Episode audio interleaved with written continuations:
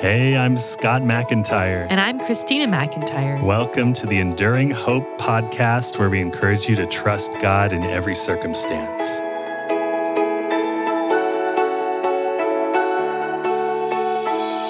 People often ask me what it feels like to be dependent on others to get around. Although I don't need as much help navigating as some might think, it's true there are some times I need to be led by someone to get from point A to point B, especially in a new city or an unfamiliar place. And it does require a measure of faith. I can think back to when I was a child and was led somewhere new by my parents. I didn't have as many decisions to make, didn't have to decide when to stop or go or which way to turn. For me, it's even better when I trust and know the person leading me. You know, I can enjoy the journey more. But just because I'm being led doesn't mean I can be passive. I have to stay engaged. Being led sounds like something we all desire one way or another. Life can be daunting if we try to live it in our own strength. And there are times when we might just long for clear direction. I agree. And I have some great news. We all have that trustworthy someone. He is called our wonderful counselor.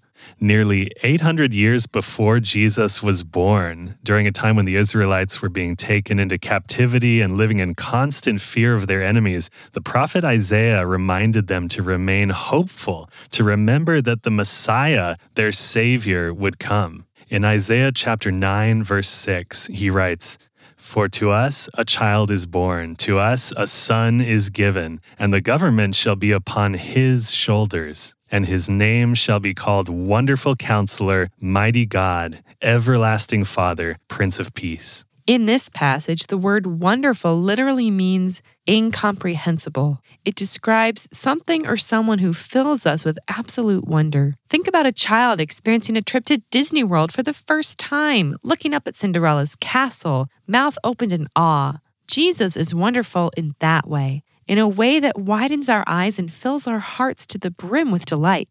Jesus was wonderful in so many ways. His birth was miraculous. His earthly ministry included awe inspiring things like multiplying food, walking on water, and raising the dead. His teachings about the kingdom of God also shook things up in a wonderful way, especially his prediction of his own resurrection from the dead, which actually happened as he said it would, much to the shock and awe of hundreds of witnesses that saw him alive. It's incredible to think of Jesus in this way. It's so easy to forget that he was and still is a powerful wonder worker. Yes, and then there's that second part of the title. He's our wonderful counselor. In ancient Israel, a counselor was seen as someone who would give you sound counsel and lead you in safe and solid ways, like a wise king.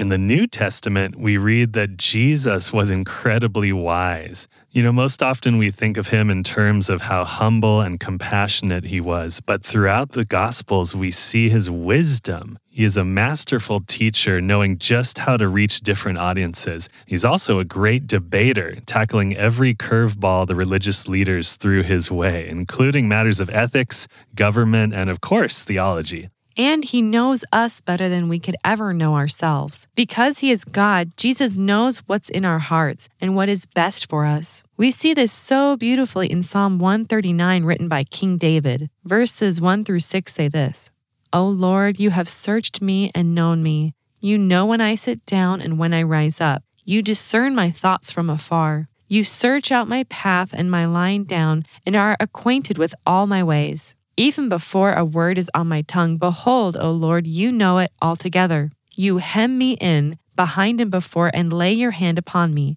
Such knowledge is too wonderful for me. It is high, I cannot attain it. The news of his power, wisdom, and deeply personal love for us is wonderful. Jesus is the wonderful counselor, and he's ready to lead you by his word and his spirit today. But just like Scott has to stay engaged with the person guiding him in a new place, we have to engage with the counsel Jesus is offering to us.